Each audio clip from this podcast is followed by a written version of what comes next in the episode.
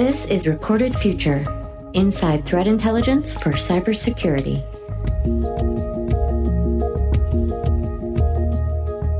Hello, everyone, and welcome to episode 159 of the Recorded Future podcast. I'm Dave Bittner from the Cyberwire. Our guest is Chris Cochran, Threat Intelligence and Operations Lead at Netflix and co host of the Hacker Valley podcast. We discuss his career in cybersecurity from his ambitious beginnings as a student, his service in the U.S. Marine Corps, and his time at U.S. Cyber Command as a member of the team pioneering threat intelligence before it was even known by that name. He shares his thoughts on leadership, as well as his development of an intelligence framework that goes by the acronym EASY. Stay with us.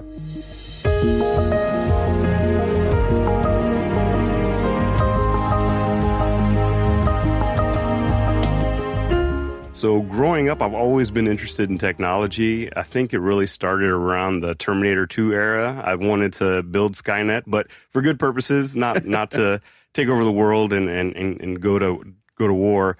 Uh, I fell in love with technology and I, I, wanted to build robots. So I started out with one of those kits where you could turn into anything. You could turn into an alarm system. You could turn into a, a AM radio. And I was just fascinated with technology. And that really just stuck with me throughout my years. I remember mm. taking apart computers and looking at components and figuring out how exactly computers work.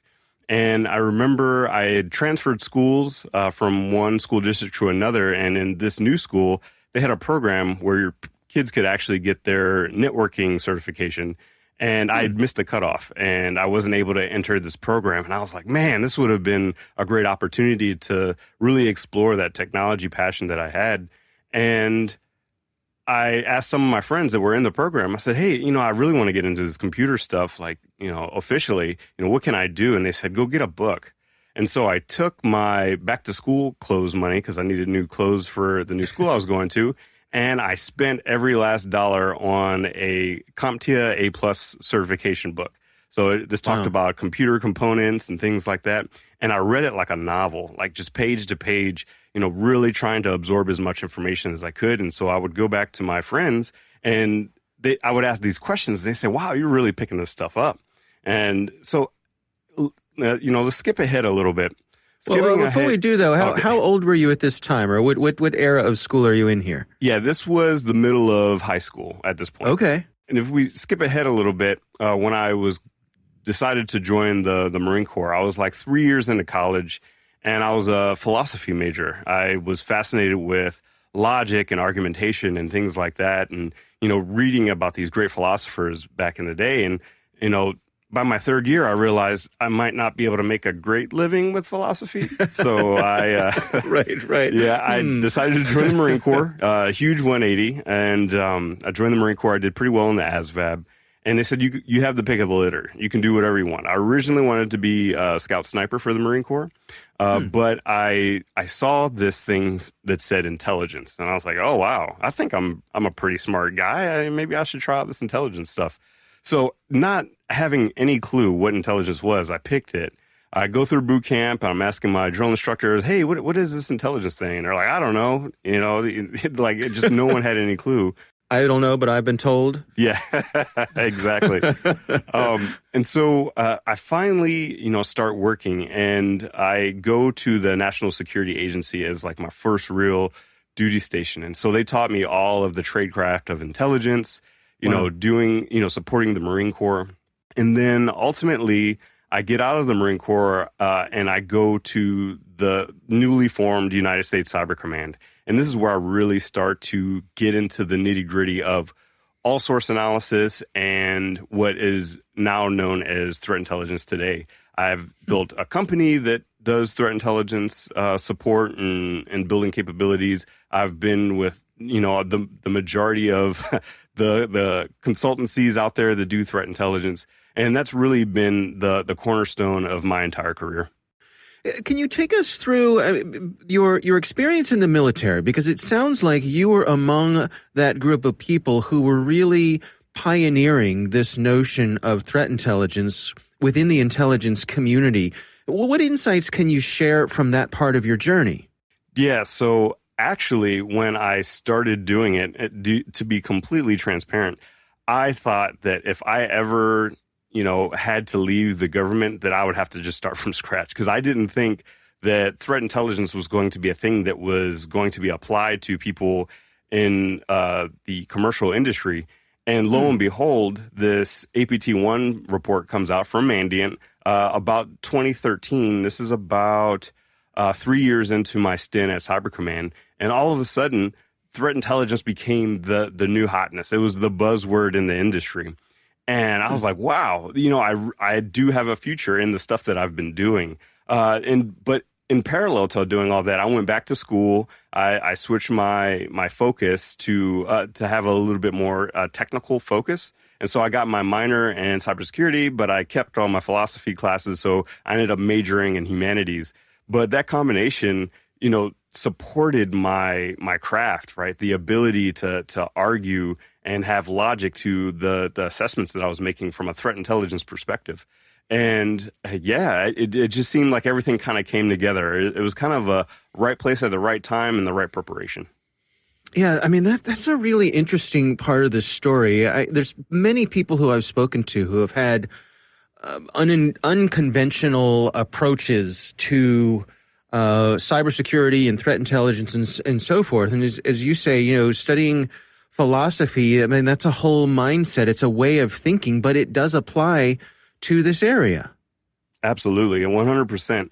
So one thing that I, will give to to your listeners to all, also take back to their workspace is uh, there's this thing called the the Socratic method, and what it is, it's a, a style of argumentation where you're asking questions to actually get to a point.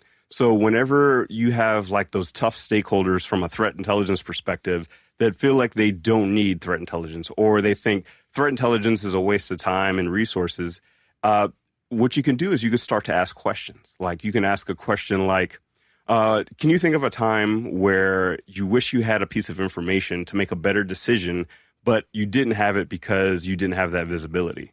And so I'm sure that that could apply to anybody in any function. And so once you start that that question asking and you start to define what their needs are and you find out what their definitions are, then you can actually start to apply some of that logic to how you would support them from a threat intelligence perspective. Yeah, you know, it also strikes me uh, the importance of just having that set of communications tools in your back pocket to to speak to both the people who you're in charge of as a leader, but also the folks above you when you have to explain everything you're up to. Yeah, absolutely. I think that communication is one of the most important aspects of threat intelligence, but also it's one of the most important aspects of life in general, like being able to communicate with your kids, your spouse, uh, your you know superiors, to the mail person that delivers your mail, to the person that's you know delivering your food. Being able to communicate effectively and being able to meet people where they are is super important to get anything done in life. You know, the story that you share about uh, choosing to enter the military um, is a common one that we hear from a lot of folks in cybersecurity. Um, and it strikes me that that really opened up a lot of doors for you and, and provided a lot of opportunities, particularly uh, for that level of training, that on the job training that the, the military, it seems to me, provides a lot of those opportunities that maybe you wouldn't have gotten in the private sector. Absolutely, uh, one hundred percent. And I am I'm a big big supporter of people entering the military, any branch, you know, serve your country, or, or particularly any any country. Really, you know, support. You know, we're we're all service members at the end of the day. I've spoken to people from all over the country, and when I say that I was in the United States Marine Corps, they say thank you for your service, even though they're not from our particular nation. And I think that's something that bonds all service people together and so, yeah, if you have the opportunity to get training uh, while they also supply your meals, they make sure you you take care of yourself. You have to stay in shape. Uh, they they basically are the training wheels of adulthood. Like when I went hmm. to college, I felt like I had to kind of figure out everything on my own. Like I, you know, things were neglected. I had to, you know, have a lot of hard lessons during that time. But when I went to the military, it's they kind of uh, Chris proofed it, for lack of a better term. they they made sure that I, I went to the doctor once a year and got my dental checkups and paid all my bills. and all these things while giving me the, the requisite skills to prepare me for, you know, life after the Marine Corps. Yeah, that's fascinating because I think uh, certainly most of us probably think of the Marine Corps as being a place where there's a lot of uh, physical discipline, but there's that mental and emotional component as well. Yeah, that's one of the things that I think sharpened the most, aside from my um, my um, six pack abs, is uh, at the at boot camp. I, I definitely had to find another gear of mental toughness because it it's such a unique scenario being, you know, separated from all the people that you've known your entire life, being shoved into this highly intense environment where constantly having to to second guess and, and respond to orders and it really sharpens your, your mental toughness. It's, it's almost like there is no option but to succeed your mission. And so that often applies to the things that I'm doing, you know, with my podcast, Hacker Valley Studio, or in my workplace it's you know there is nothing but mission and accomplishment that's on my mind and we have to do whatever we have to do to get it. Well uh, take us through uh, your career path after the military. Yeah so after the military i went to united states cyber command for about five years and i was leading a team uh, that was a mix of contractors and military members and government civilians and this is where i really started to hone my leadership skills i had some leadership skills from the Marine Corps, but this is now an, an opportunity for me to lead different flavors of people from different backgrounds. And uh, that's where I really developed this notion that I, I am a decent leader and this is a skill set that I want to learn. And so I became like a student of leadership, reading about the great leaders of the world, you know, your Barack Obamas, your uh, Stanley McChrystals, Admiral McRaven, you know, all those, you know, great leaders that you hear about. And so I decided after, you know, we I left Cyber Command to start my own company with a few friends.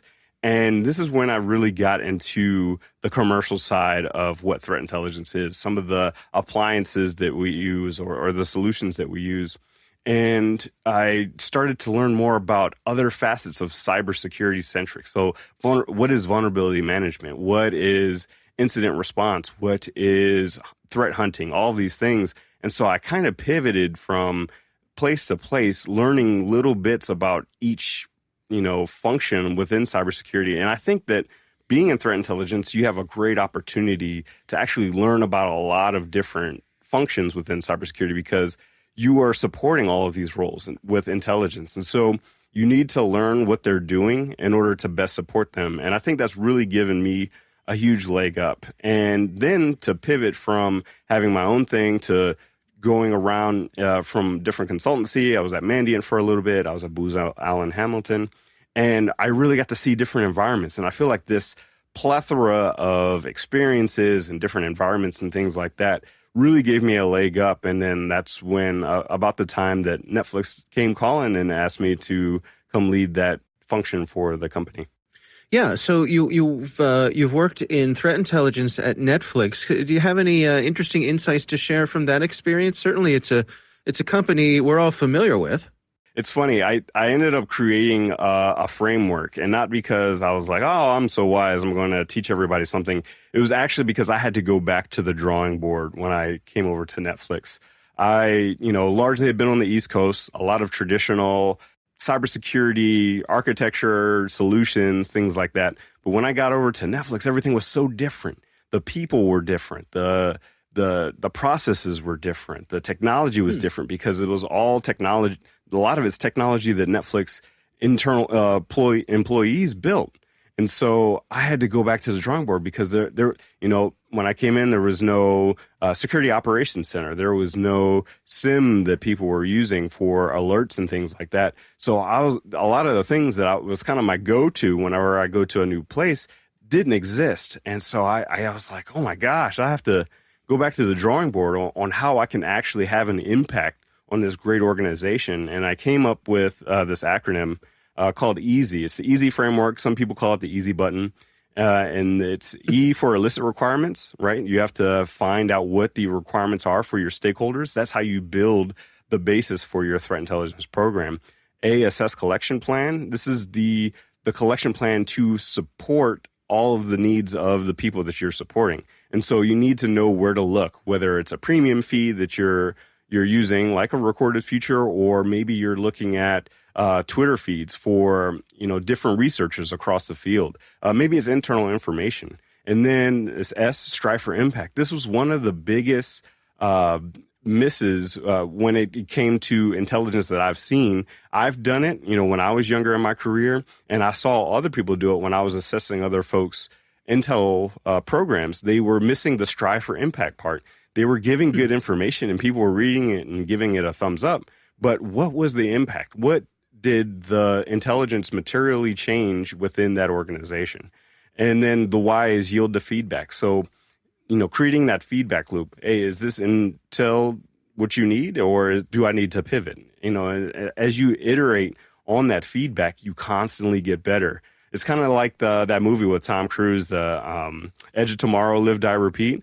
Uh, you know, he kept you know dying in this in this movie, and every time he died, he got a little bit better, got a little bit better, and by the end, he was like this, you know, battle hardened warrior that was able to do amazingly uh, in, incredible things. And it's because he was able to iterate through. And so that's what feedback does for threat intelligence. That's what it does for cybersecurity. And that's what it does for life. What are your recommendations for organizations that are just getting started with threat intelligence? What sort of advice would you have for them? Yeah, I would say for organizations that are just started, if you can hire somebody to support your threat intelligence needs, great. If not, check out some vendors. Uh, some vendors can double as your uh, you know cyber or your threat intelligence arm and support you in the things that uh, you need to be aware of from a threat perspective. But just start small. Don't don't think that you have to have everything all at once.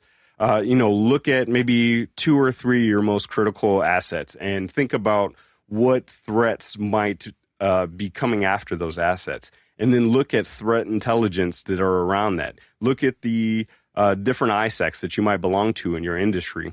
Look at what some of the other folks are, are having to combat. And then you can just use that as your indications and warnings. If we uh, could go back to my, my military days, of what could be coming uh, your way. And that's how you would start with any threat intelligence. How do you approach leadership itself? What is your leadership style? So my leadership style, and I've heard people call it different things. I've heard people call it servant leadership or supportive leadership. I really want to support the people that work with me.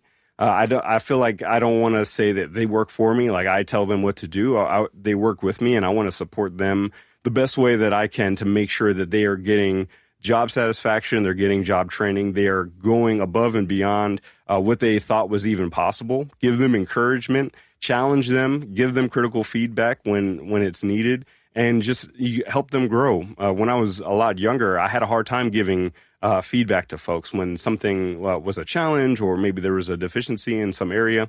But then I, I kind of grew to realize that if I don't give them this feedback and no one does, they're not going to grow. And so I'd be doing them a disjustice uh, or injustice if I didn't, you know, give them that feedback. And so being as supportive as I can and whatever they want out of life and out of their career, uh, that's what I'm here to do.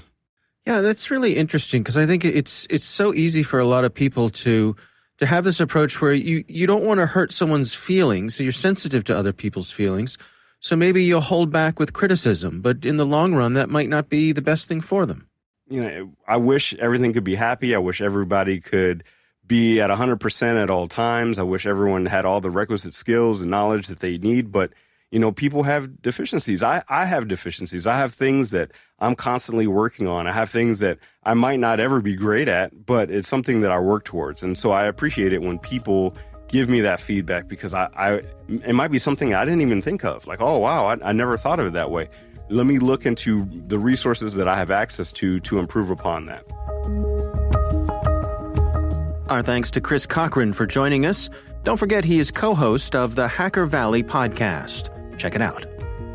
Don't forget to sign up for the Recorded Future Cyber Daily email, where every day you'll receive the top results for trending technical indicators that are crossing the web.